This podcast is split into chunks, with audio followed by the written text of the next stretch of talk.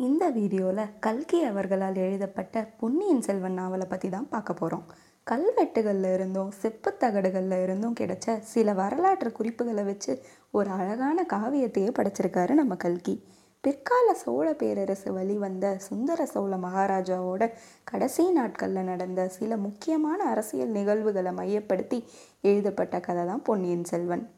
ஒரு அரசரோட ஆட்சி முடிஞ்சு அடுத்த அரசர் வர்றதுக்குள்ள உள்நாட்டு எதிரிகளும் வெளிநாட்டு எதிரிகளும் என்ன சதி பண்ணுறாங்க அதை எப்படி முறியடிச்சாங்கன்னு விறுவிறுப்பான கதைக்களத்தோட ஒரு பெண்ணோட அரசு ஆளுமை முக்கிய அரசு அதிகாரிகளோட ஆளுமை திறன் ஒரு தூதுவனோட விசுவாசம் மக்களோட நாட்டுப்பற்று தங்களோட அரசர் மேலே மக்கள் காட்டுற அன்பு தன்னோட நாட்டு மக்கள் மேலே அரசன் காட்டுற அன்பு.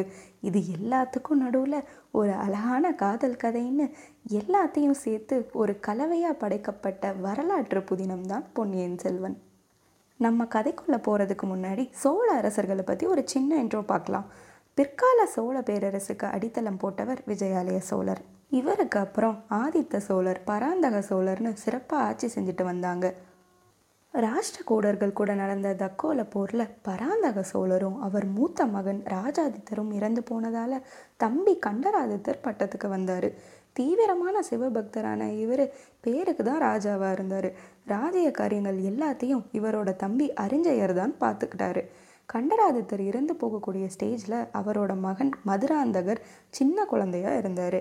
அதனால் தனக்கு பிறகு தம்பி அரிஞ்சயரும் அவரோட சந்ததியும் தான் பட்டத்துக்கு வரணும்னு பிரகடனம் பண்ணார். கண்டராதித்தருக்கு அப்புறம் பட்டத்துக்கு வந்த அரிஞ்சயரும் சில காலத்திலேயே இறந்து போனதால் அறிஞ்சயரோட மகன் சுந்தர சோழர் மகாராஜாவாக சிம்மாசனம் ஏறுறாரு. இவரோட கடைசி காலத்தில் நடந்த சில அரசியல் நிகழ்வுகளில் இருந்து தான் பொன்னியின் செல்வன் கதை ஸ்டார்ட் ஆகுது. சரி இதுக்கு மேலேயும் சஸ்பென்ஸ் வைக்காமல் நம்ம கதைக்குள்ளே போயிடலாம் தொண்டை நாட்டுக்கும் சோழ நாட்டுக்கும் நடுவில் இருக்க திருமுனைப்பாடி நாட்டில் தான் கடல் போல பெருசாக விரிஞ்சிருக்க வீரநாராயண ஏரி இருக்குது காவேரி நீர்லாம் வேஸ்ட்டாக கடலில் போய் கலக்காமல் அதை விவசாயத்துக்கு யூஸ் பண்ணணும்னு ராஜாதித்தர் இவ்வளோ பெரிய ஏரியை கட்டி அதிலிருந்து எழுபத்தி நாலு கணவாய் வழியாக தண்ணியை விவசாய நிலத்துக்கு எடுத்துகிட்டு வர ஏற்பாடு செஞ்சார். ஆடி பெருக்கு டைமில் பார்த்தோம்னா ஏரியோட ரெண்டு கரையிலையும் தண்ணி நிரம்பி வழியும். ஆடி பதினெட்டு அன்னைக்கு ஊரே விழா கோலமாக இருந்துச்சு. இப்படிப்பட்ட ஒரு நாளில் தான் நம்ம கதையோட ஹீரோ வானர் குலத்து வந்தியத்தேவன் ஏரிக்கரையில் குதிரை மேலே உட்காந்துட்டு பயணம் போயிட்டு இருக்காரு. அப்போ ஏரிக்கரையில் பெரிய பெரிய ஓடங்கள்லாம் வரதை பார்த்து பிரமிச்சு போய் யார் இவங்கன்னு பக்கத்தில் இருக்க ஒருத்தன்கிட்ட கேட்டார். அதுக்கு அவன் பனைக்கொடியை பார்த்தா தெரியலையா? பழுவேட்டரையர் வராருன்னு சொன்னான். அந்த மாவீரரை பார்க்கணுன்னு மனசில் ஆசை இருந்தாலும் கடமை இருக்கே. என்ன கடமைனா காஞ்சியில் இருக்க இளவரசர் ஆதித்த கரிகாலர் வந்தியத்தேவன் கிட்ட ரெண்டு ஓலையை கொடுத்து ஒரு ஓலையை தஞ்சையில் இருக்க அவரோட அப்பா மகாராஜா சுந்தர சோழர்கிட்டையும் இன்னொரு ஓலையை பழையாறையில் இருக்க அவரோட சகோதரி குந்தவை கிட்டேயும் எடுத்துகிட்டு போய் கொடுக்கணும்னு ஆர்டர் போட்டிருந்தாரு. எவ்வளோ பெரிய அதிகாரிகள் கேட்டாலும் இந்த ஓலையை பற்றி யார்கிட்டேயும் சொல்லக்கூடாது. முக்கியமாக பழுவேட்டரையர்கிட்டையும் சித்தப்பா மதுராந்தகர்கிட்டையும் ஜாக்கிரதையாக இருக்கணும்னு சொல்லியிருந்தார். இதை மனசில் வச்சுட்டு திரும்ப பயணத்தை கண்டினியூ பண்ணுறாரு நம்ம ஹீரோ. இன்றைக்கி நைட்டு கடம்பூர் சம்புவரையர் மாளிகையில் தங்கிட்டு காலையில் எழுந்து புறப்படலாம்னு பிளான் பண்ணிகிட்டே போயிட்டுருக்காரு. போகிற வழியில் ஒரு பெரிய கூட்டம். என்ன பிரச்சனைனா மூணு பேருக்கு நடுவில் ஒரு வாக்குவாதம். ஒருத்தர் ஆழ்வார்க்கடியான் நம்பின்ற வைஷ்ணவர் இன்னொருத்தர் பட்டர் என்ற சைவர் இன்னொருத்தர் அத்வைத வேதாந்தி. யார் பெரிய தெய்வம்னு ஒரே வாக்குவாதம். அப்போ வந்தியத்தேவன் ரெண்டு பேரும் சமமான தெய்வம்தான். அரியும் சிவமும் ஒன்று அறியாதார் வாயில் மண்ணுன்னு சொன்னதும் கூட்டத்தில் ஒரே ஆரவாரம். சண்டை முத்தி போய் கலவரமாக மாறுற ஸ்டேஜுக்கே போயிடுச்சு. நல்ல வேலையா தூரத்தில் ஒரு சலசலப்பு. யானை மேலே பழுவேட்டரையரும் பின்னாடி ஒரு பல்லக்கும் வந்துட்டு இருந்துச்சு. ஒரு அழகான இளம்பெண் பல்லக்கு திரையை ஓப்பன் பண்ணி யாரையோ பார்த்துட்டு உடனே திரையை க்ளோஸ் பண்ணிட்டா. இவங்க யாரை பார்க்குறாங்கன்னு வந்தியத்தேவன் சுற்றி முத்தி பார்த்தப்ப ஆழ்வார்க்கடியான் நம்பி ஒரு புளிய மரத்துக்கு பின்னாடி சாஞ்சிட்டு இருந்தான். பின்னாடி வந்த பழுவேட்டரையரோட ஆளுங்க அங்கே இருக்க மக்கள்கிட்ட கலாட்டா பண்ணிட்டு போதா குறைக்கு தனியாக நின்றுட்டு இருந்த வந்தியத்தேவனோட குதிரையை கிண்டல் பண்ணிட்டு போனாங்க.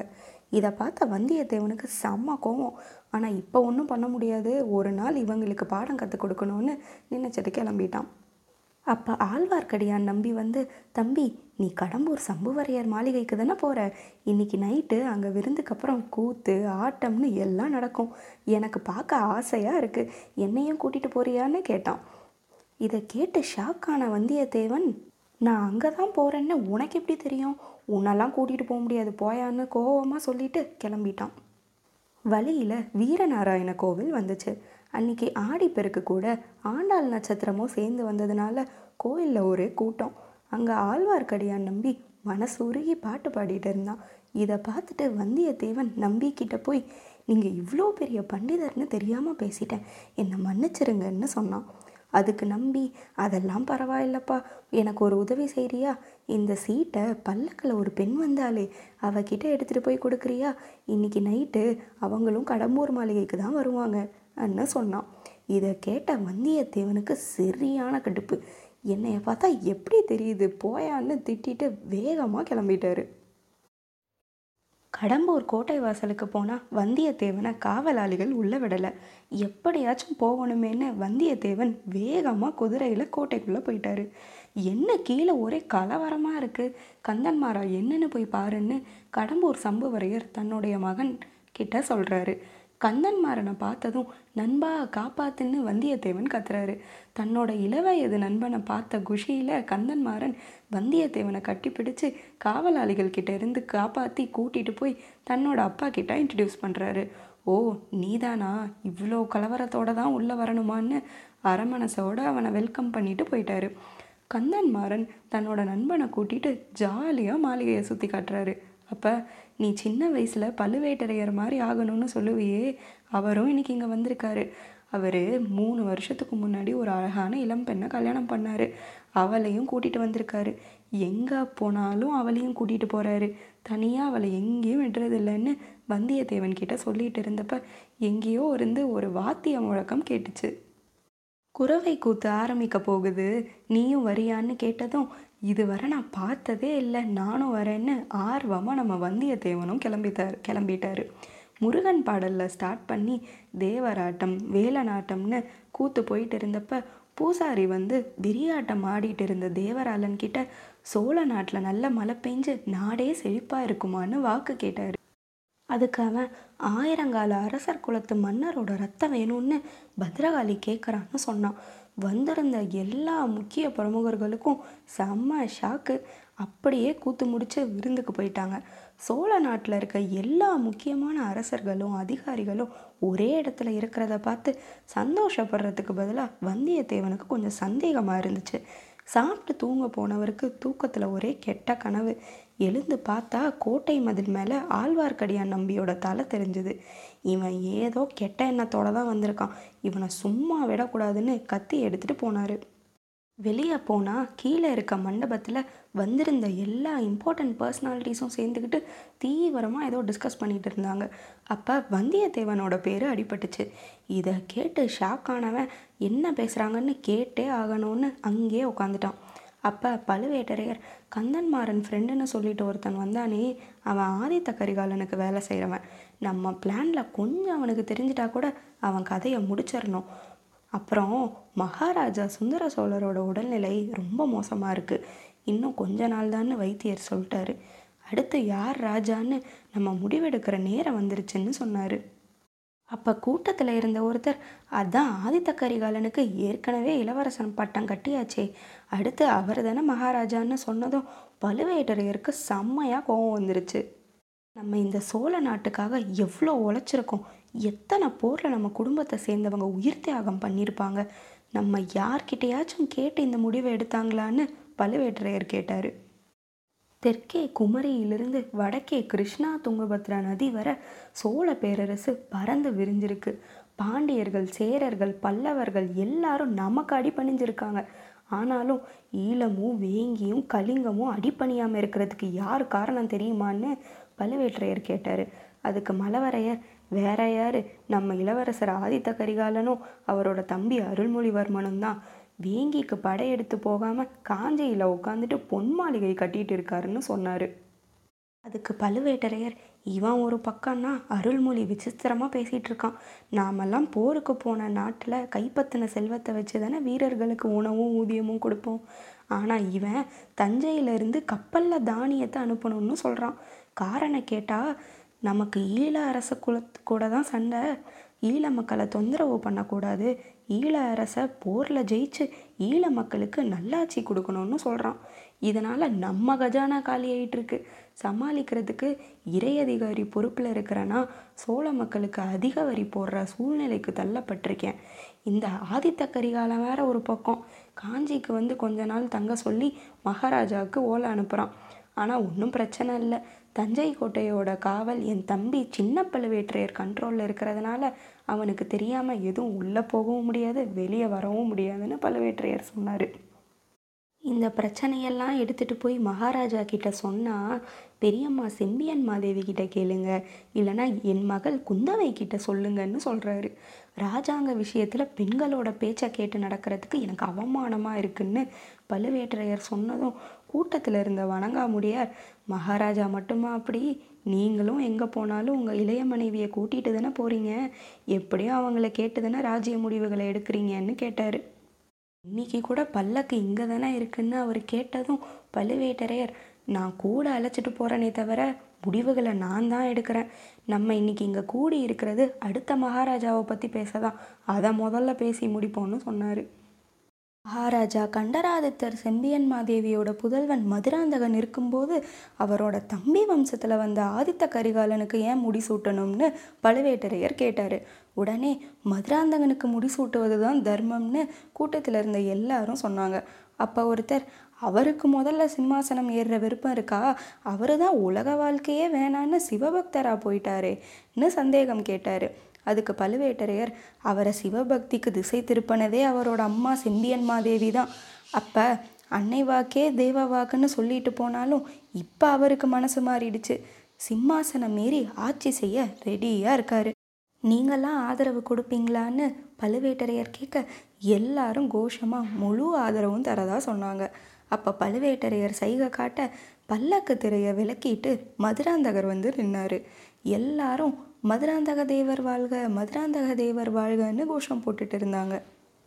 இனிமே நம்ம இங்கே இருக்கிறது சேஃப்டி கிடையாதுன்னு வந்தியத்தேவன் போய் சீக்கிரமாக படுத்துக்கிட்டான். இளவரசர் ஆதித்த கரிகாலர் மாவீரர் ராஜதந்திரத்தில் சாணக்கியர் வெளிநாட்டு பகைவரை வீழ்த்தின அவருக்கு உள்நாட்டிலேயே சதி நடக்குது. அவர் சொன்ன வேலையை சிறப்பாக செஞ்சு சோழ பேரரசில் பெரிய பதவிகள் அடைஞ்ச வானர் குலத்தோட பூர்வீக ராஜ்யத்தை திரும்ப வாங்கணும்னு மணக்கோட்டை கட்டி இங்கே வந்தால் இவ்வளோ பெரிய சதி போயிட்டுருக்கேன்னு நினச்சி வந்தியத்தேவனுக்கு கவலையாக இருந்துச்சு. மறுநாள் காலையில் வந்தியத்தேவனை வழி அனுப்ப கந்தன் மாறனும் வந்தான். அப்போ வந்தியத்தேவன் உன் சகோதரியை மட்டும்தான் பார்க்க முடியல. அடுத்த வாட்டி வரும்போது கண்டிப்பாக பார்க்குறேன்னு சொல்லிட்டு இருந்தான். அதுக்கு கந்தன் மாறன் என்னை மன்னிச்சிரு நண்பா. நான் சின்ன வயசில் என் சகோதரி மணிமேகலை பற்றி சொன்னதை மறந்துரு. அவளுக்கு வேற ஒருத்தர் கூட திருமணம் பேசி முடிச்சிட்டாங்க. இதுக்கு மேலே விவரமாக சொல்கிற நிலமையில நான் இல்லைன்னு சொன்னான். ஒரு வேளை மதுராந்தகராக இருக்குமோன்னு வந்தியத்தேவனுக்கு தோணுச்சு. அதுக்கப்புறம் அவன் கிளம்பி கொள்ளிடத்துக்கு போய் படகு ஏறி போகணும்னு வந்தியத்தேவன் போனான். பின்னாடி படகை நிறுத்துங்க நானும் வரேன்னு ஆழ்வார்க்கடியான் நம்பி வந்தான். இன்னொரு பக்கம் அரிசியல் ஆற்றலை இளைய பிராட்டி குந்தவையும் கொடும்பாலூர் சிற்றரச குலப்பின் வானதியும் படகேறி குடந்தை ஜோசியரை பார்க்க போயிட்டு இருந்தாங்க. அப்போ குந்தவை வானதி கிட்ட இந்த சோழ நாட்டை விட்டு போகிறதுக்கு எனக்கு மனசே இல்லை. கல்யாணம் பண்ணால் வேற்று நாட்டு இளவரசர் யாரையும் பண்ண மாட்டேன். இந்த நாட்டோட ஒரு ஏழை வீரனை தான் கல்யாணம் பண்ணிப்பேன். அப்போ தான் சோழ நாட்டிலேயே இருக்க முடியும்னு சொல்லிட்டு என்ன வானதி உன்னை பற்றி எனக்கு தெரியாதுன்னு நினச்சியா? உன் மனசெல்லாம் ஈழ நாட்டு போருக்கு போனவர் மேலே தானே இருக்குன்னு கிண்டல் பண்ணிட்டு இருந்தாங்க? ஜோசியர்கிட்ட போனதும் வானதியோட ஜாதகத்தை கொடுத்து இவளோட கணவன் எப்படி இருப்பான்னு பார்த்து சொல்லுங்கன்னு குந்தவை கேட்டாங்க. ஜாதகத்தை பார்த்துட்டு இந்த மாதிரி ஒரு அதிர்ஷ்டமான ஜாதகத்தை என் வாழ்க்கையில் நான் பார்த்ததே இல்லை. இவளோட கணவர் ஒரு மாவீரர். ஆயிரம் போர்க்களத்தில் முன்னாடி நின்று போர் செஞ்சு வாகை சூடனவராக இருப்பார். இப்போ அவருக்கு சில கண்டங்கள் இருக்குது ஆனால் அது எல்லாத்தையும் சரி பண்ணிட்டு சிம்மாசனம் மீறி சக்கரவர்த்தியாக பல காலம் ஆட்சி செய்வார். இவங்களுக்கு பிறக்க போகிற மகன் பெரிய அதிர்ஷ்டசாலி. அவன் கால் வைக்கிற இடத்துல எல்லாம் வெற்றி கிடைக்கும். பார்க்குற இடத்துலெல்லாம் புலிக்கொடி பறக்கும்னு ஜோசியர் சொன்னார். இதை கேட்ட வானதி மயக்கம் போட்டே விழுந்துட்டா. குந்தவை மகாராஜாவை பற்றி கேட்டப்ப இப்போ அவருக்கு சில கண்டங்கள் இருக்குது குடும்பத்துலேயும் சில பிரச்சனைகள் நடக்கும். அப்புறம் எல்லாம் சரியாக போயிடும்னு சொன்னார். மயக்கம் தெளிஞ்ச வானதி குந்தவையோட கணவர் எப்படி இருப்பாருன்னு கேட்டா ஒரு மாவீரரான ராஜகுமார் தான் வருவாருன்னு சொல்லிட்டு இருக்கும்போது அதிரடியாக ஜோசியர் வீட்டுக்குள்ளே வந்துட்டாங்க. அது வேற யாரும் இல்லை. நம்ம ஹீரோ வந்தியத்தேவன் தான். உள்ளே வந்தவன் குந்தவையோட அழகில் மயங்கி அப்படியே நின்றுட்டான் அப்புறம் பெண்கள் இருக்காங்கன்னு தெரியாமல் வந்துட்டேன். மன்னிச்சிருங்கன்னு சொல்லிட்டு வெளியே போயிட்டான். அப்புறம் குந்தவையும் வானதியும் ஜோசியர் வீட்டிலேருந்து கிளம்பிட்டாங்க. வந்தியத்தேவன் அங்கே எப்படி வந்தான்னா படகுல இருந்து இறங்குனதும் அவன் திரும்ப பயணத்தை கண்டினியூ பண்ண குதிரை வேணும்ல ஒரு குதிரையை ஏற்பாடு பண்ணி தர சொல்லி இடும்பன்காரின்ற ஒரு வேலையால் கந்தன்மாறன் அனுப்பியிருந்தான். அந்த இடும்பன்காரி போய் ஒரு குதிரையை வாங்கிட்டு வர கேப்பில் கடம்பூர் மாளிகையில் நடந்த விஷயம் பற்றி ஏதாச்சும் கேட்கணுமேன்னு வந்தியத்தேவனும் நம்பியும் மாறி மாறி பார்த்துட்டு இருந்தாங்க. வந்தியத்தேவன் நம்பிக்கிட்ட அவன் அங்கே போன கதை கூத்து நடந்த கதை எல்லாத்தையும் சொல்லிட்டு ஏதோ முக்கியமான விஷயம் பேசிகிட்டு இருந்தாங்க. நமக்கு எதுக்கு ராஜாங்க விஷயம்லான்னு நான் எதுவும் கேட்டுக்கலன்னு சொன்னான். அப்புறம் அவன் நம்பியை பார்த்து நீ பெண்ணாசை பிடிச்சவன் தானே? அதை மறக்க தானே ரிஷி வேஷம் போட்டுட்டு சுற்றி சுற்றிட்டு இருக்க? பல்லக்கில் இருந்த பெண்கிட்ட அதுவும் வேற ஒருத்தரோட மனைவி கிட்ட சீட்டு கொடுக்கணும்னு சொல்கிற இதில் அன்றைக்கி ரகசியமாக நைட்டு மாளிகைக்கு வர வந்தேன்னு கேட்டான். இதை கேட்ட ஆழ்வார்க்கடியான் நம்பி தம்பி என்னை பற்றி என்ன தெரியும் உனக்குன்னு ஒரு ஃப்ளாஷ்பேக் சொல்ல ஸ்டார்ட் பண்ணான். நான் பாண்டிய நாட்டில் ஒரு கிராமத்தில் பிறந்தவன். என் அப்பா வெளியே போகும்போது ஒரு அழகான பெண் குழந்தை அனாதையாக கிடக்கிறத பார்த்து வீட்டுக்கு எடுத்துகிட்டு வந்தார். அவள் இன்னொரு ஆண்டாளாக வரப்போகிறான்னு அவளை பாசமாக வளர்த்தோம். ஒரு நாள் திருவேங்கடத்துக்கு யாத்திரை போயிட்டு வீட்டுக்கு வர்றதுக்கு லேட் ஆயிடுச்சு. அப்போ தான் சோழர்களுக்கும் பாண்டியர்களுக்கும் நடுவில் பயங்கரமான போர் நடந்துட்டு இருந்துச்சு. வீரபாண்டியன் போரில் அடிபட்டு சாக கிடந்தான். அவனை காப்பாற்றணும்னு நந்தினி இருந்த வீட்டுக்கு பாண்டிய நாட்டு வீரர்கள் கொண்டு போனாங்க. நந்தினியும் அவருக்கு பணிவிட செஞ்சா. இதை தெரிஞ்சுக்கிட்ட சோழர்கள் வீட்டை சுற்றி வளைச்சு வீரபாண்டியனை கொண்டுட்டாங்க நந்தினியோட அழகில் மயங்கின பழுவேட்டரையர் அவளை சிறப்பிடிச்சு கூட்டிகிட்டு போயிட்டாரு. எப்படியாச்சும் நந்தினியை பார்க்கணும்னு தான் நான் இங்கே வந்திருக்கேன்னு கதையை சொல்லி முடித்தான் சுந்தர சோழ மகாராஜாக்கு அப்புறம் யார் பதவிக்கு வருவான்னு தெரியுமான்னு வந்தியத்தேவன் நம்பிக்கிட்ட கேட்டான். எனக்கு எப்படிப்பா ராஜாங்க விஷயம்லாம் தெரியும்? ஒரு ஒருவேளை குடந்தை ஜோசியருக்கு தெரியலான்னு நம்பி சொன்னான். அதனால தான் நம்ம வந்தியத்தேவன் குடந்தை ஜோசியரை பார்க்க வந்தான். நம்பி சொல்லி தான் இங்கே வந்தேன்னு ஜோசியர்கிட்ட சொன்னான். ஜோசியருக்கு நம்பி யாருன்னு தெரியல. அப்புறம் வந்தியத்தேவன் சொன்ன அங்க அடையாளம்லாம் வச்சு ஓ திருமலையான்னு கேட்டார். இந்த நம்பிக்கிட்ட கொஞ்சம் ஜாக்கிரதையாக தான் இருக்கணும். எல்லாத்துக்கிட்டேயும் ஒரு பேரை சொல்லி வச்சிருக்கான்னு நினச்சிட்டு என்னோட ஜாதகத்தை பற்றி சொல்லுங்கன்னு வந்தியத்தேவன் ஜோசியர்கிட்ட கேட்டான்.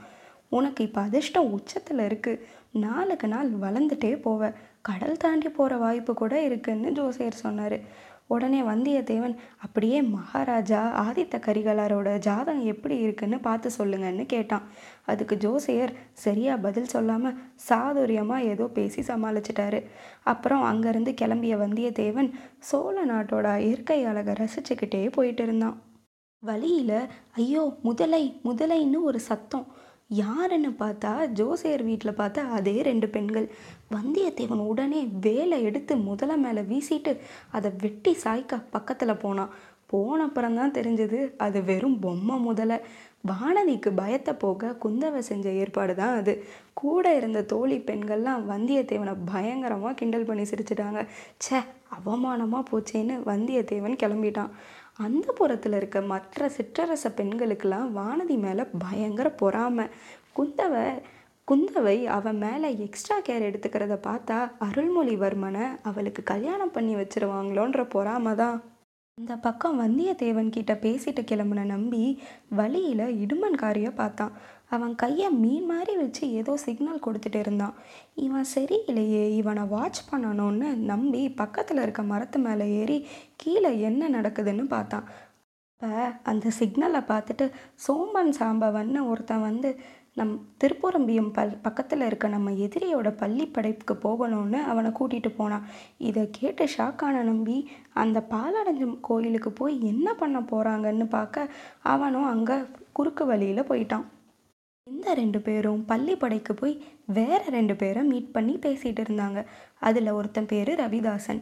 இவங்க பேசுகிறத மரத்துக்கு பின்னாடி இருந்து நம்பி ஒட்டு கேட்டுட்டு இருந்தான். இடுமன்காரி நேற்று நைட்டு சம்புவரையர் மாளிகையில் நடந்த கதையெல்லாம் சொல்லிட்டு மதில் மேலே இன்னொரு வைஷ்ணவன் நின்று ஒட்டு கேட்டுட்டு இருந்தான். நம்ம ஆளுன்னு நினச்சி விட்டுட்டேன்னு சொன்னான். அதுக்கு ரவிதாசன் ஐயோ அவன்தான் ஆழ்வார்க்கடியான் நம்பி. முதன் மந்திரி அந்நிறுத்தனோட ஒற்றன். இன்னொரு வாட்டி அவனை பார்த்தா அவனை கொன்னுடுங்கன்னு சொன்னான். அப்புறம் நம்ம ரெண்டு குரூப்பாக பிரிஞ்சு ஒரு குரூப் காஞ்சிபுரத்துக்கு போய் இளவரசர் ஆதித்த கரிகாலனோட கதையை முடிக்கணும். இன்னொரு குரூப் ஈழ நாட்டுக்கு போய் அருள்மொழிவர்மனோட கதையை முடிக்கணும்னு சொன்னான். இதெல்லாம் கேட்டுட்டு நம்பி காட்டுக்குள்ளே போயிட்டான். இங்கே நம்ம ஹீரோ வந்தியத்தேவன் போகிற வழியில் பனைக்கொடி பறக்கிற பல்லக்க வரதை பார்த்துட்டு அதை ஃபாலோ பண்ணி போக ஆரம்பிச்சிட்டான். எப்படியும் பல்லக்க ஒரு இடத்துல நிறுத்துவாங்க. அப்போ மதுராந்தகர்கிட்ட பேசி ஃப்ரெண்ட் ஆகிட்டா எப்படியாச்சும் தஞ்சாவூர் கோட்டைக்குள்ளே போயிடலான்னு பிளான் பண்ணான். ஆனால் பக்கத்தில் போய் பார்த்தா பல்லக்குள்ளே இருக்கிறது ஒரு அழகான பொண்ணு. ஃபஸ்ட்டு ஷாக் ஆனவன் இன்னொரு மாஸ்டர் பிளான் போட்டுட்டான். நீங்கள் பழுவூர் இளையராணி தானே? உங்களை பார்க்க ஆழ்வார்க்கடியான் நம்பி என்னை அனுப்புனான்னு சொன்னான். இதை கேட்ட பழுவூர் ராணி நம்ம இங்கே பேச வேணாம். நாளைக்கு அரண்மனைக்கு வா பேசிக்கலான்னு சொல்லி பணலட்சனை போட்ட தந்த மோதிரத்தை கொடுத்து இதை காட்டி அரண்மனைக்குள்ளே வந்துருன்னு சொன்னாங்க. தஞ்சாவூருக்கு போன வந்தியத்தேவன் சேந்தன் அமுதன்ற ஒரு பையன்கிட்ட ஃப்ரெண்ட் ஆனார். நந்தவனத்தில் இருக்க அவன் வீட்லேயே நைட்டு தங்கி அவன்கிட்ட தஞ்சை கோட்டையை பற்றி தெரிஞ்சுக்கிட்டாரு. கோட்டைக்குள்ளே மகாராஜா பழுவேட்டரையர் மதுராந்தகர் முதன் மந்திரி அன்னிருத்தர் சில தங்க வியாபாரிங்க இருக்காங்கன்னும் மதுராந்தகர் சின்ன வயசில் சிவபக்தியில் இருந்துட்டு இப்போ சின்ன பழுவேட்டரையரோட பொண்ணை கல்யாணம் பண்ணி ஆளே மாறிட்டாருன்னு தெரிஞ்சுக்கிட்டாரு. மகாராஜா பக்கமாதம் வந்து முடியாமல் படுத்து கிடக்கிறதுனால பழுவேட்டரையரோட ஆட்சி தான் நடக்குது. மூணு வருஷத்துக்கு முன்னாடி வீரபாண்டியனை தோக்கடிச்சதுனால மகாராஜாவை பழிவாங்க சதி நடக்குதாம் அதனால தான் பழையாறையில் இருந்தவரை பழுவேட்டரையர்கள் தஞ்சைக்கு கூட்டிகிட்டு வந்துட்டாங்கன்னு சேந்தனமுதன் சொன்னான். மறுநாள் காலையில் மோதிரத்தை காட்டி கோட்டைக்குள்ளே போன வந்தியத்தேவன் பெரிய பழுவேட்டரையர் இன்னும் கோட்டைக்கு திரும்பி வரலன்னு தெரிஞ்சுக்கிட்டான். அதுக்குள்ளே மகாராஜாவை பார்த்து ஓலையை கொடுக்கணும்னு நினச்சிட்டு இருந்தவன் கிட்ட சின்ன பழுவேட்டரையோட அனுமதி இருந்தால் மட்டும்தான் மகாராஜாவை பார்க்க முடியும்னு சொல்லிட்டாங்க. அவனும் ஒரு ஐடியா பண்ணி சின்ன பழுவேட்டரையர்கிட்ட போய் ஐயா நான் ஆதித்த கரிகாலன் கிட்டேருந்து ஓலை கொண்டு வந்திருக்கேன். ஆனால் இது மகாராஜா கிட்ட தான் கொடுக்கணும்னு பெரிய பழுவேட்டரையர் நேற்று நைட்டு கடம்பூர் மாளிகையில் சொன்னாருன்னு ஒரு கதை விட்டான். அண்ணன் பெயரை கேட்டதும் சின்ன பழுவேட்டரையர் அவனை உள்ளே விட்டுட்டாரு. வந்தியத்தேவன் மகாராஜா கிட்ட ஓலையை கொடுத்துட்டு இளவரசர் சொன்ன செய்தியையும் சொன்னான். தஞ்சையிலிருந்து அவசியம் கிளம்பி வந்துருங்க. அங்கே ஆபத்து சூழ்ந்திருக்கு. அபாயம்னு சொல்லிட்டு இருந்தப்ப சின்ன பழுவேட்டரையர் அங்கே வந்துட்டாரு. பின்னாடி புலவர் கூட்டமும் வந்து பாட ஆரம்பிச்சிட்டாங்க. கூட்டத்தோட கூட்டமாக வந்தியத்தேவனும் அவங்களோடவே உக்காந்துட்டான். எல்லாம் முடிச்சுட்டு கிளம்புறப்போ சின்ன பழுவேட்டரையர் வந்தியத்தேவனை கூப்பிட்டு மகாராஜா கிட்ட ஏதோ அபாயம்னு சொல்லிட்டு இருந்தியே என்னன்னு கேட்டார். உடனே வந்தியத்தேவன் இல்லை இங்கே வானர் குலத்தில் நான் மட்டும்தான் இருக்கேன்.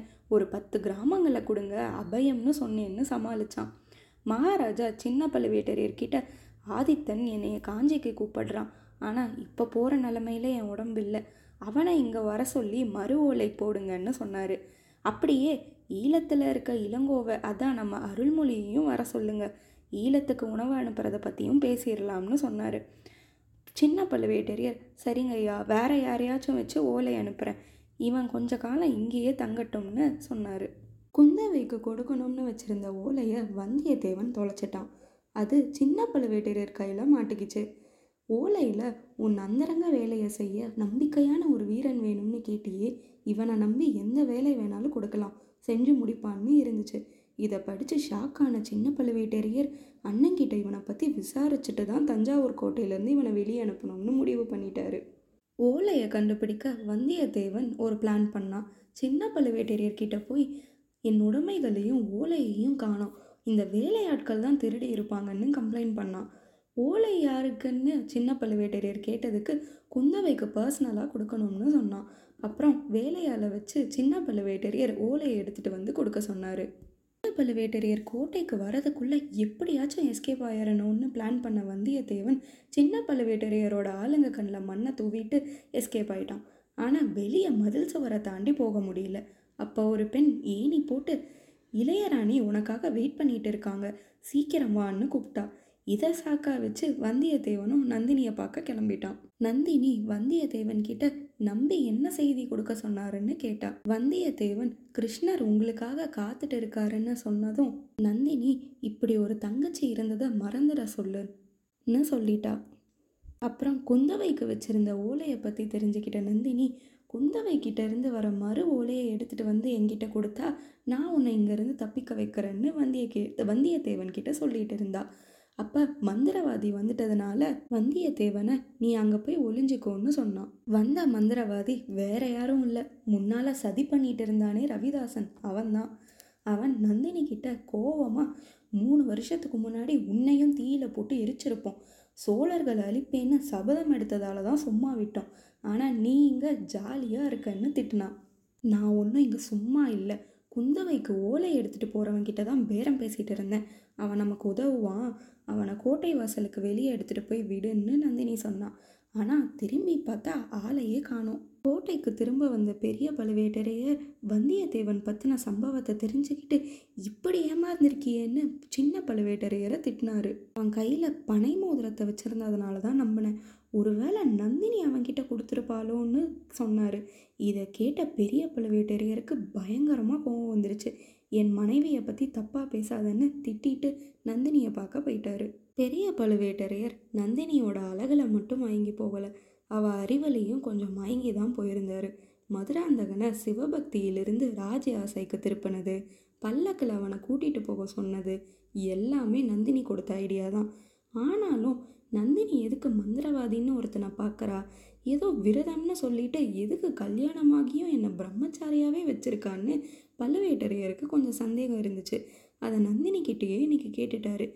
அதுக்காக பழையாறையில் இருக்க குந்தவையை ஒழிக்க தான் மந்திரவாதியை பார்க்குறேன் விரதம் எதுக்குன்னா சுந்தர சோழரோட மகன்களை சிம்மாசனம் ஏற விடாமல் ஒழிச்சு கட்டி உங்களை சக்கரவர்த்தி ஆக்கணும்னு சொன்னான் தன்னை சக்கரவர்த்தின்னு சொன்னதை கேட்டவருக்கு மயக்கமே வந்துருச்சு. ஒளிஞ்சுக்க போன வந்தியத்தேவன் எப்படியாச்சும் பழுவேட்டரையர்கள் கிட்ட இருந்தும் மோகினி நந்தினி கிட்ட இருந்தும் தப்பிச்சே போயிடணும்னு கோட்டை சுவரில் தெரிஞ்ச ஒரு சின்ன கதவு வழியாக உள்ளே போயிட்டான்.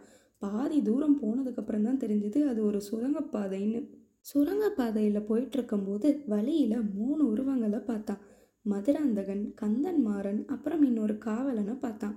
ஓ மதுராந்தகனை யாருக்கும் தெரியாமல் கோட்டைக்குள்ளே கொண்டு வராங்க போலன்னு நினச்சிக்கிட்டு அவங்க கண்ணில் படாமல் ஒளிஞ்சிக்கிட்டான். அதுக்கப்புறம் கிளம்பி போனவன் பொக்கிஷம்லாம் இருக்க ரூமுக்குள்ளே மாட்டிக்கிட்டான்.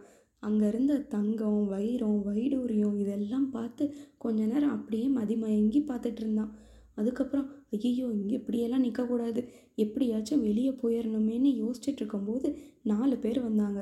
யாருன்னா பெரிய பழுவேட்டரையர் நந்தினி கந்தன்மாறன் அப்புறம் காவலன். இந்த வழியாக வெளியே போகணும்னு பெரிய பழுவேட்டரையர் கந்தன்மாறனுக்கு வழிகாட்டிட்டு போனார். கந்தன்மாறனை பின்னாடியே ஃபாலோ பண்ணிட்டு போனால் வெளியே போயிடலாம்னு வந்தியத்தேவன் பின்னாடியே போயிட்டு இருந்தான் அப்போ ஒரு ஷாக்கிங்கான சம்பவத்தை பார்த்தான். கரெக்டாக கோட்டையை விட்டு வெளியே போகிற கதவு கிட்ட காவலன் கந்தன்மாறனை முதுகில் குத்திட்டான். வந்தியத்தேவன் போய் அந்த காவலனை அடித்து போட்டு கந்தன்மாறனை தூக்கிட்டு காப்பாற்ற ஓடினான். சேந்தன் அமுதன் கிட்ட உதவி கேட்கலாம்னு நினச்சிட்டு அங்கே போனால் வந்தியத்தேவனை தேடி வந்த பழுவேட்டரையர் ஆளுங்க அவன் வீட்டை நாசம் பண்ணிட்டாங்க. கந்தன்மாறன் வேற வந்தியத்தேவன் தான் தன்னை கத்தியில் குத்துனான்னு நினச்சிட்டு உன்னை சின்ன பழுவேட்டரையர் படையில் சேர்த்து விடலாம்னு நினச்சா எனக்கே துரோகம் பண்ணிட்டலன்னு சொல்லிட்டு இருந்தான். சேந்தன அமுதனோட அம்மா இவன் காயத்துக்கு நான் மருந்து போடுறேன் நீ தப்பிச்சு போயிருன்னு சைகை காட்டினாங்க. வந்தியத்தேவன் நான் இளைய பிராட்டியை பார்க்க உடனே பழையாறைக்கு போகணும். நீ வந்து வழிகாட்டுன்னு சேந்தன முதனையும் கூட்டிகிட்டு போயிட்டான். பழையாறையில் ஆழ்வார்க்கடியான் நம்பி பெரிய பிராட்டி செம்பியன் மாதேவியை பார்த்து ஆதித்த கரிகாலன் மலையமான் பல்லவ பார்த்திவேந்திரன் மூணு பேரும் பழுவேட்டரையர்கள் மதுராந்தகனை வச்சு பண்ணுற சதியை பற்றி பேசிகிட்டு இருந்தாங்க. இதெல்லாம் பெரிய பிராட்டிக்கு தெரியாமலா இருக்கும்? எப்படியாச்சும் தஞ்சையிலிருந்து மகாராஜாவை காஞ்சிக்கு கூட்டிகிட்டு வரணும்னு பேசிட்டு அதுக்கு வந்தியத்தேவனை அனுப்புனாங்க. அதுக்கப்புறம் கடம்பூர் மாளிகையில் நடந்தது. வந்தியத்தேவன் ஓலை கொடுத்துட்டு எஸ்கேப் ஆனதுன்னு எல்லாத்தையும் சொல்லிட்டு நீங்கள் சொல்லி தான் சின்ன வயசுலேருந்து நந்தினியை வளர்த்தேன். ஆனால் இப்போ அந்த விஷப்பாம்பு என்னை பார்க்கறது கூட இல்லை. எவ்வளோ பெரிய சதி செஞ்சிட்ருக்கான்னு திட்டிகிட்டு இருந்தான். அப்புறம் நம்பி குந்தவையை போய் பார்த்து நாட்டு நடப்பை பற்றி பேசிகிட்டு இருந்தான். அப்போது தெருவில் ஒருத்தன் எதிரி நாட்டு ஒற்றன் பழையாறைக்குள்ளே வந்துட்டான். அவனை பிடிச்சி கொடுத்தா ஆயிரம் பொற்காசு தருவாங்கன்னு பறையடிச்சிட்டு போனான். வந்தியத்தேவனை தான் தேடுறாங்கன்னு நம்பி சொன்னதும் ஒருவேளை குழந்தை ஜோசியர் வீட்டில் பார்த்த ஆளாக இருக்குமோன்னு நினச்சிக்கிட்டு குந்தவை அவனை இங்கே கூட்டிகிட்டு வர முடியுமா? அவனுக்கு ஒரு வேலை கொடுக்கணும்னு சொன்னாங்க. அதுக்கு நம்பி அதுக்கு அவசியம் இல்லை. அவனே உங்களை தேடி வருவான்னு சொல்லிட்டு தன்னோட அண்ணன் சிவபட்டர் வீட்டுக்கு போயிட்டான். சிவபட்டர் ரகசியமாக எங்கேயோ போகிறத பார்த்த நம்பி அவரை ஃபாலோ பண்ணிட்டு போனான். சிவபட்டர் ஆத்தங்கரையில் இருந்து இறங்கின வந்தியத்தேவனை கூட்டிட்டு குந்தவையோட மாளிகைக்கு போனார். சேந்தன் அமுதனை கூட்டிட்டு கிளம்பின வந்தியத்தேவன் பழுவேட்டரையரோட ஆட்களை டைவர்ட் பண்ண பாதை வழியில் ஆற்றுல குதிச்சுட்டு தன்னோட குதிரையில் சேந்தன் அமுதனை கட்டி அனுப்பிட்டான். ஆற்றுல இருந்து கரைக்கு வந்து ஒரு கோயிலில் படுத்துட்டு இருந்தவனை ரவிதாசன் பார்த்துட்டான். அப்புறம் ரவிதாசனை அடித்து போட்டு தப்பிச்சு வந்து மாறு வேஷத்தில் பழையாறைக்குள்ளே வந்துட்டான் நம்ம ஹீரோ ஆதித்த கரிகாலன் சொன்ன மாதிரி சிவபட்டரை போய் பார்த்து அப்படியே இளைய பிராட்டியும் பார்க்க போயிட்டான். ரெண்டு பேரும் ஆல்ரெடி மீட் பண்ணியிருந்தாலும் இவங்க தான் குந்தவை இவங்க தான் வந்தியத்தேவன்னு ரெண்டு பேருக்கும் தெரியாது. இப்போ விவரமெல்லாம் தெரிஞ்சு திரும்ப மீட் பண்ணதும் வேற என்ன? அவனும் நோக்கினான் அவளும் நோக்கினாள். மதிமயக்கம் தெளிஞ்ச வந்தியத்தேவன் குந்தவை கிட்ட ஓலையை கொடுத்து நடந்த எல்லா சதியை பற்றியும் சொன்னான். குந்தவை நீங்கள் உடனே கிளம்பி ஈழ நாட்டுக்கு போய் இளவரசர் அருள்மொழியை கூட்டிட்டு வாங்கன்னு ஒரு ஓலை எழுதி வந்தியத்தேவன் கிட்ட கொடுத்தா. வந்தியத்தேவனும் சரின்னு சந்தோஷமாக வேலையை ஏற்றுக்கிட்டான் இலங்கைக்கு போன போர் வீரர்கள் குடும்பங்களோட மருத்துவ நலனுக்காக பழையாறையில் ஒரு மருத்துவமனையை குந்தவை கட்டியிருந்தாங்க. வந்தியத்தேவனை பிரச்சனை இல்லாமல் இலங்கை அனுப்புறதுக்கு பழையாறை தலைமை மருத்துவர் வழியாக மகாராஜா குணமடைய இலங்கையிலிருந்து மருந்து எடுத்துகிட்டு வராது வந்தியத்தேவனை அனுப்புறதா ஓலை கொடுத்து அனுப்புனாங்க. கோடிக்கரைக்கு போய் அங்கேருந்து இலங்கைக்கு போக வந்தியத்தேவன் கிளம்பிட்டான். அங்கே காஞ்சியில் ஆதித்த கரிகாலர் வடக்கு நோக்கி படையெடுக்க பிளான் பண்ணால் தடங்கல் பண்ணுறானுங்க ஈழ நாட்டுக்கு போன வீரர்களுக்கு தானியம் அனுப்ப மாட்டேங்கிறாங்க. நான் இங்கே மாமல்லபுரத்துலேருந்து அனுப்புகிறேன் என்னோட தூதுவன் வந்தியத்தேவனை ஒற்றன்னு முத்திரை குத்துறாங்க.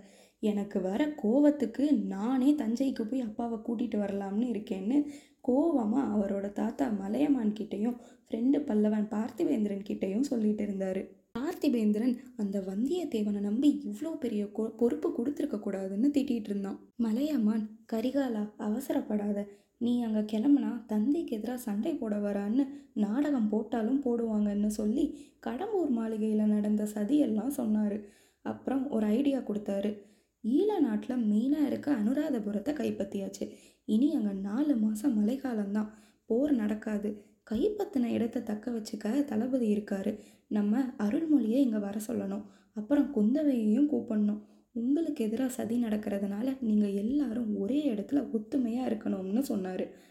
மகாராஜா கிட்ட ஓலையை கொடுத்த வந்தியத்தேவன் அதுக்கப்புறம் என்ன ஆனான்னு தெரியாததுனால ஆதித்த கரிகாலர் பார்த்திபேந்திரன் கிட்ட நீ நாளைக்கு ஈழ நாட்டுக்கு போய் தம்பி அருள்மொழியை கூட்டிட்டு வான்னு சொன்னார். அன்னைக்கு நைட்டு பார்த்திவேந்திரன் ஆதித்த கரிகாலன் கிட்ட ரொம்ப நாளாக உங்ககிட்ட கேட்கணும்னு நினச்சிட்டு இருந்தேன். பழுவூர் இளையராணி நந்தினி பேரை கேட்டாலே எதுக்கு கோவப்படுறீங்கன்னு கேட்டான். அதுக்கு ஆதித்த கரிகாலன் நண்பா ரொம்ப நாளாக யார்கிட்டயும் சொல்லாத ஒரு விஷயத்த உன்கிட்ட சொல்கிறேன் எனக்கு நந்தினியை பன்னெண்டு வயசுல இருந்தே தெரியும். பெரிய பிராட்டி நந்தினியையும் அர்ச்சகரான அவள் பெற்றோரையும் இவங்க பாண்டிய நாட்டிலேருந்து வந்திருக்காங்கன்னு அறிமுகப்படுத்தினாங்க. இவளை உன் தோழியாக ஏற்றுக்கோன்னு குந்தவை கிட்ட சொன்னாங்க. குந்தவைக்கு அவளை பிடிக்கல. அவளை விட கொஞ்சம் அழகாக இருக்கான்னு கொஞ்சம் பொறாமை. ஆனால் எனக்கு அவகிட்ட பேசி பழக ரொம்ப பிடிச்சிருந்தது. இந்த டைமில் சோழர்களுக்கும் பாண்டியர்களுக்கும் நடுவில் போர் வந்ததால் பன்னெண்டு வயசுலேயே போர்க்குளம் புகுந்து பாண்டியர்களை தோக்கடித்தேன் ஆனால் அந்த வீரபாண்டியன் எப்படியோ எஸ்கேப் ஆயிட்டான். அந்த போரில் பாண்டியர்களுக்கு இலங்கை அரசன் ஹெல்ப் பண்ணி படையை அனுப்புனதுனால அவனுக்கு பாடம் சொல்லி கொடுக்கணும்னு கொடும்பாலூர் வேலரை இலங்கைக்கு படையோடு அனுப்பிட்டு பழையாறைக்கு திரும்பி போனேன். அப்போ நந்தினி வளர்ந்து தோற்றத்தில் இன்னும் அழகான மாற்றம். நான் அவள் பின்னாடி சுற்றிட்டு இருந்ததை பார்த்த பெரிய பிராட்டி நீ இளவரசன் அவளோ அர்ச்சகர் மகள். அவகிட்ட இனிமேல் பழகக்கூடாதுன்னு சொல்லிட்டாங்க. அதையும் மீறி நான் அவகிட்ட பழகிட்டு தான் இருந்தேன். குந்தவை ஏதாச்சும் சொன்னால் அவன் மேலேயும் கோவப்பட்டுட்டு இருந்தேன். இப்போ வடக்கிலிருந்து ராஷ்டிரகூடர்கள் வந்து தொண்டை மண்டலத்தை ஆக்கிரமிச்சிட்டாங்கன்னு செய்தி வந்துச்சு. சோழ சைன்யத்தோட வடக்கு நோக்கி வந்தப்போ தான் உன்னை சந்தித்தேன் ரெண்டு பேரும் மலையமான் தாத்தா அறிவுரையில் அவங்கள ஓட ஓட விரட்டி இன்னும் மேலே போய் காஞ்சியையும் கைப்பற்றினோம் அந்த டைமில் துரதிருஷ்டவசமாக இலங்கையில் கொடும்பாலூர் வேலர் இறந்துட்டாரு. நம்ம படைக்கு வேற பின்னடைவு ஏற்பட்டுருச்சு. இந்த நேரம் பார்த்து ஒளிஞ்சிட்டு இருந்த வீரபாண்டியன் பெரிய படையை திரட்டிட்டு நமக்கு எதிராக வந்துட்டான். மகாராஜாவுக்கு உடல்நிலை சரியில்லாத காரணத்தினால நான் உன்னை கூட்டிகிட்டு போருக்கு போய் திரும்ப பாண்டியர்கள் எழுந்து வராதபடி அவங்க படையை நாசம் பண்ணோம். அப்போ போர்க்களத்துக்கு பக்கத்தில் ஒரு பூஞ்சோலையில் நந்தினியை திரும்ப பார்த்தேன். நந்தினி இங்கே வயசான என் பெற்றோர் இருக்காங்க. போர் வீரர்களை உள்ளே விடாதீங்கன்னு என்கிட்ட கேட்டா. நானும் சரின்னு சொன்னேன். இன்னொரு நாள் அவள் வீட்டுக்கு வெளியே குதிரை நிற்கிறத பார்த்துட்டு உள்ளே போய் பார்த்தேன். அவள் வீரபாண்டியனுக்கு அடைக்கலம் கொடுத்து அவன் உயிரை காப்பாற்ற போராடிட்டு இருந்தா. எனக்கு பயங்கரமான கோபம் அப்போ நந்தினி நான் இவரை தான் காதலிக்கிறேன். கல்யாணம் பண்ணிக்க போகிறேன் உயிர் பிச்சை கொடுங்கன்னு கேட்டா. இதை கேட்ட எனக்கு இன்னும் கோபம் அதிகம் வந்து வீரபாண்டியனை ஒரே வீச்சில் வெட்டி போட்டுட்டு வந்துட்டேன். ஆனால் அன்னைக்கு நைட்டு நந்தினி கேட்டதை கூட கொடுக்க முடியலையேன்னு எனக்கு ரொம்ப சங்கடமாக இருந்துச்சு. திரும்பி அங்கே போய் பார்த்தா அவள் பெற்றோர் சில பாண்டிய வீரர்கள் அவளை தீயில போட பார்த்துட்டு இருந்தாங்க. அதனால நாங்கள் பயந்து வந்துட்டோம்னு சொன்னாங்க. அவங்க உண்மையான பெற்றோராக இருக்க வாய்ப்பே இல்லைன்னு திட்டிட்டு வந்துட்டேன். கொஞ்ச நாளில் எனக்கு இளவரசர் பட்டம் சூட்டி பட்டாபிஷேகம் பண்ணாங்க. அப்போ திரும்ப நந்தினியை பார்த்தேன். செத்தவ எப்படி இங்கே வந்தான்னு குந்தவை கிட்ட கேட்டப்ப பெரிய பழுவேட்டரையர் கல்யாணம் பண்ணி கூட்டிகிட்டு வந்திருக்காருன்னு சொன்னான். அவையில் நந்தினியை பார்த்தா மகாராஜா மயக்கம் போட்டு விழுந்துட்டாரு. அந்த நந்தினி அப்பையும் என்னை விடாமல் என்னைய சந்தித்து பேசணும்னு கேட்டா இவளோட உண்மையான பெற்றோர் யார்? எதுக்கு என்னை காதலிச்சு ஏமாத்துனா? எதுக்கு வீரபாண்டியனை காதலிக்கிறேன்னு சொன்னான் அதுக்கப்புறம் எதுக்கு பழுவேட்டரையரை கல்யாணம் பண்ணான்னு தெரிஞ்சுக்க நான் அவளை பார்க்க போனேன். போன இடத்துல மதிமயங்கி போய் நீ இப்போ சொன்னாலும் அந்த கிழவங்கிட்ட இருந்து உன்னை காப்பாற்றி தூக்கிட்டு போகிறேன் எங்கேயாச்சும் தூராதேசம் போயிடலாம்னு கேட்டேன். அதுக்காக நீங்கள் பழுவேட்டரையரை கொன்னுட்டு சுந்தர சோழரை சிறையில் அடைச்சிட்டு நீங்கள் அரசராகி என்ன மகாராணி ஆக்குறேன்னு சொல்லுங்கள் இப்போவே உங்கள் கூட வரேன்னு சொன்னான் இதை கேட்டு கோவப்பட்டு திட்டிட்டு அங்கேருந்து கிளம்பிட்டேன். அப்புறம் காஞ்சிக்கு வந்து இங்கேயே தங்கிட்டேன். நான் திரும்ப தஞ்சாவூருக்கு போகாமல் இருக்க காரணம் அந்த நந்தினி தான் எங்கே அவளை பார்த்தா அவளோட மோக வலையில் விழுந்துருவேணுன்ற பயம்தான்னு சொன்னார். கேவலம் அந்த ராட்சசிக்கு பயந்தா நீங்கள் தஞ்சாவூர் போகாமல் இருக்கீங்க. நீங்கள் ஒரு வார்த்தை சொல்லுங்க நான் அவளை கொன்னுடுறேன்னு பார்த்திவேந்திரன் சொன்னான். அதுக்கு கரிகாலர் அவளுக்கு ஏதாச்சும் ஒன்றுனா என்னால் தாங்க முடியாது. நீ இலங்கைக்கு போய் முதல்ல தம்பியை கூட்டிட்டு வா. தம்பியும் தாத்தாவும் குந்தவை கிட்ட ஆலோசனை கேட்டு உள்நாட்டு பிரச்சனையை சரி செய்யட்டும்.